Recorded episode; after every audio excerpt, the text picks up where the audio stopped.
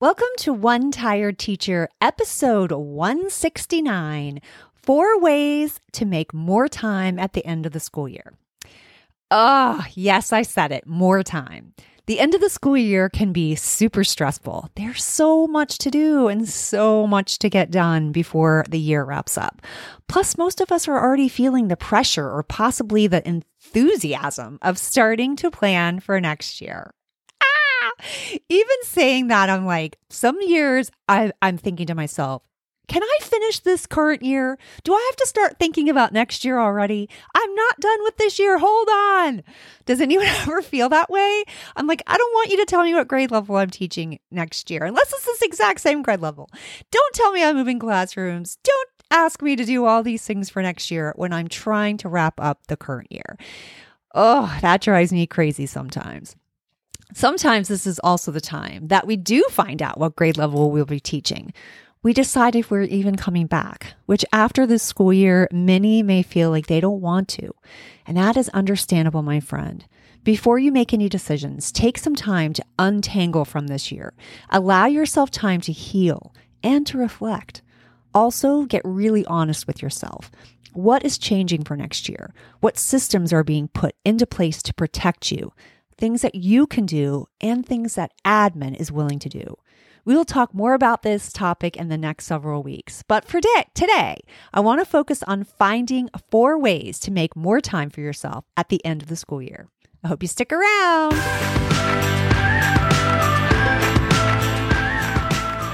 Welcome to One Tired Teacher. And even though she may need a nap, this teacher is ready to wake up and speak her truth about the trials and treasures of teaching. Here she is, wide awake. Wait, she's not asleep right now, is she? She she is awake, right? Okay. From Trina Deboree Teaching and Learning, your host, Trina Deboree. Hey. All right. So, it's it's a heavy time, my friend. We are moving toward the end of the school year. It's really hard to believe, isn't it? This is the time of year that I really needed to rely on my spouse for help. He, he wasn't that great about it, which made this time of year even more difficult. And that might be you as well. If it if it is, know that I am sending you love and a wish for peace and strength as you finish out this school year. You've got this. So let's talk about four ways that you can steal back more time. Let's look at the first way to buy back time. Number 1, keep your kids busy. Now, I know most of us have been pushing our kids beyond the limits. We are currently dealing with children who are up to two years developmentally behind where they have been in the past due to the shutdown. Yet we keep asking them to hurry up and catch up. And we ask teachers to do the same, catch them up, get them, get them where they're supposed to be, help them gain this whole year and a half back. I mean, come on. So I am not talking about hurrying them up. I am talking about keeping them busy so that you can get things done at school. That way you don't have to rely on your spouse or your parents or Pizza Hut for dinner. I'm talking about giving kids activities that they love to do and that they can do with minimal support. Here are just a few ideas. One of them is to have your kids plan a summer vacation. Yes, this can include math. This can include research. This can include writing. This can include reading. Kids are already dreaming of how they're going to fill the summer hours. So why not give them like this last minute math activity that is so fun. Give them a budget, like say, give them, you know, two two thousand dollars, three three thousand dollars, and then send them off to research whether their whatever their dream trip is or how it can be accomplished. Make sure they include how they're going to get there. Is that on a plane? Is that in a car? Is that in a train? Money that they're going to need, like a hotel or a place to stay, food, spending money, and all the things that have to do with travel so fun and it will completely keep them occupied. And there's lots of standards being covered. Another idea is to do a reader's theater. Now, I gave out my readers theater from my camp end of the year unit and I gave that to my TDTL listies. And those are people that have joined my email list and I give out tips and strategies and I let you know the podcast is available and I also give out some freebies and I have been like bombarding my TDL listies and I'm so thankful for them. So I gave away a free readers theater and I have included it here in the show notes. So if you are needing a little reader's theater, this is like just a little sample from my end of the year unit. It's super fun and this will completely keep kids occupied. You can practice, they practice fluency. It takes up time. It's a win-win. Kids can even be divided into several groups. This way, everyone gets a part or two, and then they can perform it for each other. You can take even more time and go perform it for the other classes in your grade level. It's brilliant.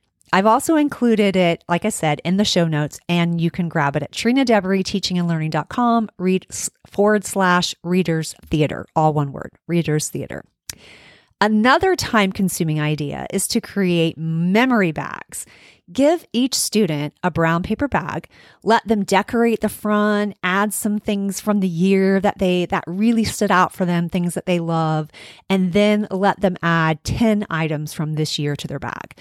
They might even you might even include like notes, you give them a chance to write notes to one another and um, let them, you know, pass them out to each other I think one way of making sure that every student gets something from someone is to possibly assign a student to a student or make like a person, you know, for the next five minutes, we're going to write notes to Billy.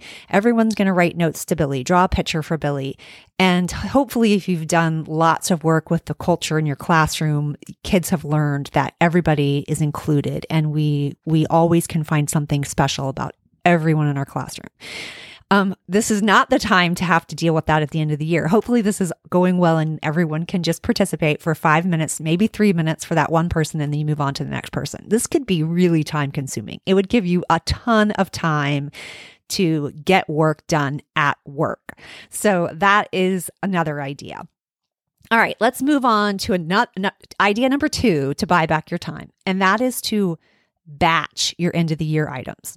So, batching is a way of taking all like minded items and doing it at the same time. It prevents our mind from going, going all over the place, like falling down rabbit holes. Can you relate? I mean, I am the worst at this. You probably think I am the worst at this on this podcast, but I really need to focus. And this is one way of doing that.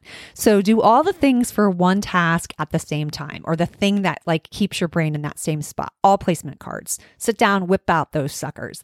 Then batch all your data graphs, all your report cards, things like that that you can do and you don't have to like be constantly zipping to another item. Idea number three to grab back your time.